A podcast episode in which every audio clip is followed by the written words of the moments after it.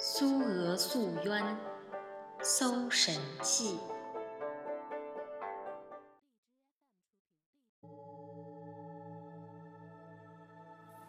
汉朝九江郡人何尝，时任胶州刺史时，带着巡行部署来到苍梧郡高要县。高要县也就是如今的广东中部偏西地区。到了夜晚，他与随行人员留宿在湖奔亭。夜还未深，亭子周围便已万籁俱寂。这时候。有一个女子从楼宇底下缓缓隐现，她来到何场面前，呼冤叫屈地对他说：“我姓苏，名娥，字史珠，原本住在广信县，是修理人。我从小就失去了父母，又没有兄弟，嫁给了同县姓施的人。我命苦，丈夫又早死了。”家里只有一百二十匹杂色丝绸和一名叫致富的婢女，我孤苦贫困，瘦弱不堪，无法维持生活。想到临县出售丝绸，我出了一万二千租金，向同县男子王伯租了一辆牛车。婢女智妇只将赶车，拉着我和丝绸，在前年四月十日来到这个驿亭边。当时，天色已经傍晚，路上没有行人，我们不敢再往前赶路，就停了下来。这时，智富突然感到腹部疼痛，我就到亭长的住处去讨一些茶水和火种。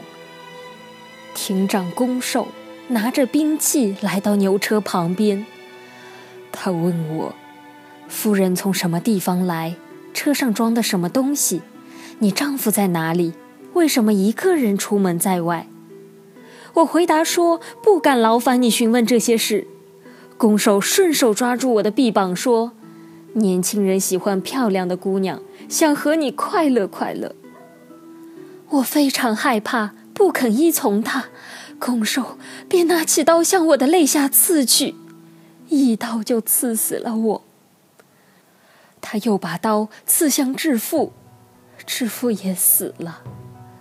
公寿在楼下挖了一个坑，把我们一起埋在里面。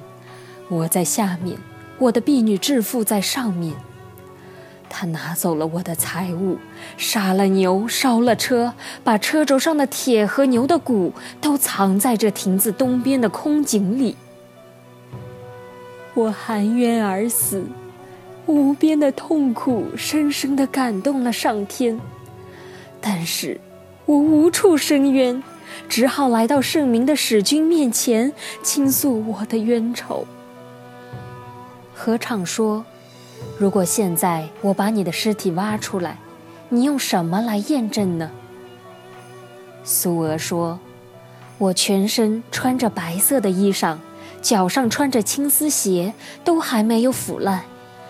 希望使君您寻访我的家乡。”把我的遗骨与我死去的丈夫合葬。何尝派人发掘尸体，情况果然是这样，他就奔驰回府，派出衙役逮捕公寿。经过审讯，公寿供认不讳。何敞又将这个案子下发到广信县查证，与苏娥说的也完全相同。此后。公寿的父母兄弟都被逮捕入狱。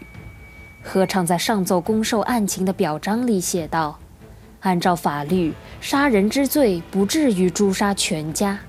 然而公寿罪大恶极，又隐藏多年，王法自然不会宽大这种罪犯。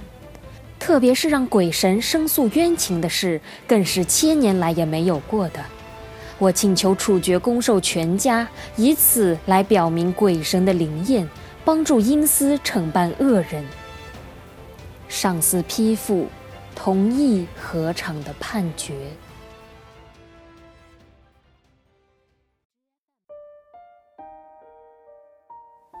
苏俄的身世让我们悲惋，在此，茉莉联想到许多女大学生失踪案最终变为遇害抛尸的恐怖结局。从古至今，面对凶恶残忍的歹徒，女性作为弱势群体，很少有能够逃脱暴力、幸免于难的。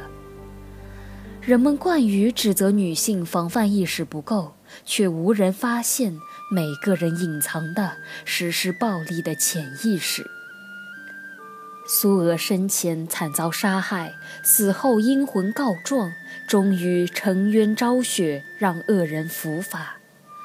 我们在看到发生在现实生活中的恶性案件，恨得牙痒痒的时候，也多么希望恶人能够被严惩，就像故事中描述的那样，让这逃匿数年的攻受收到法理人情共同认可的惩罚，震慑黑暗，以慰。人心。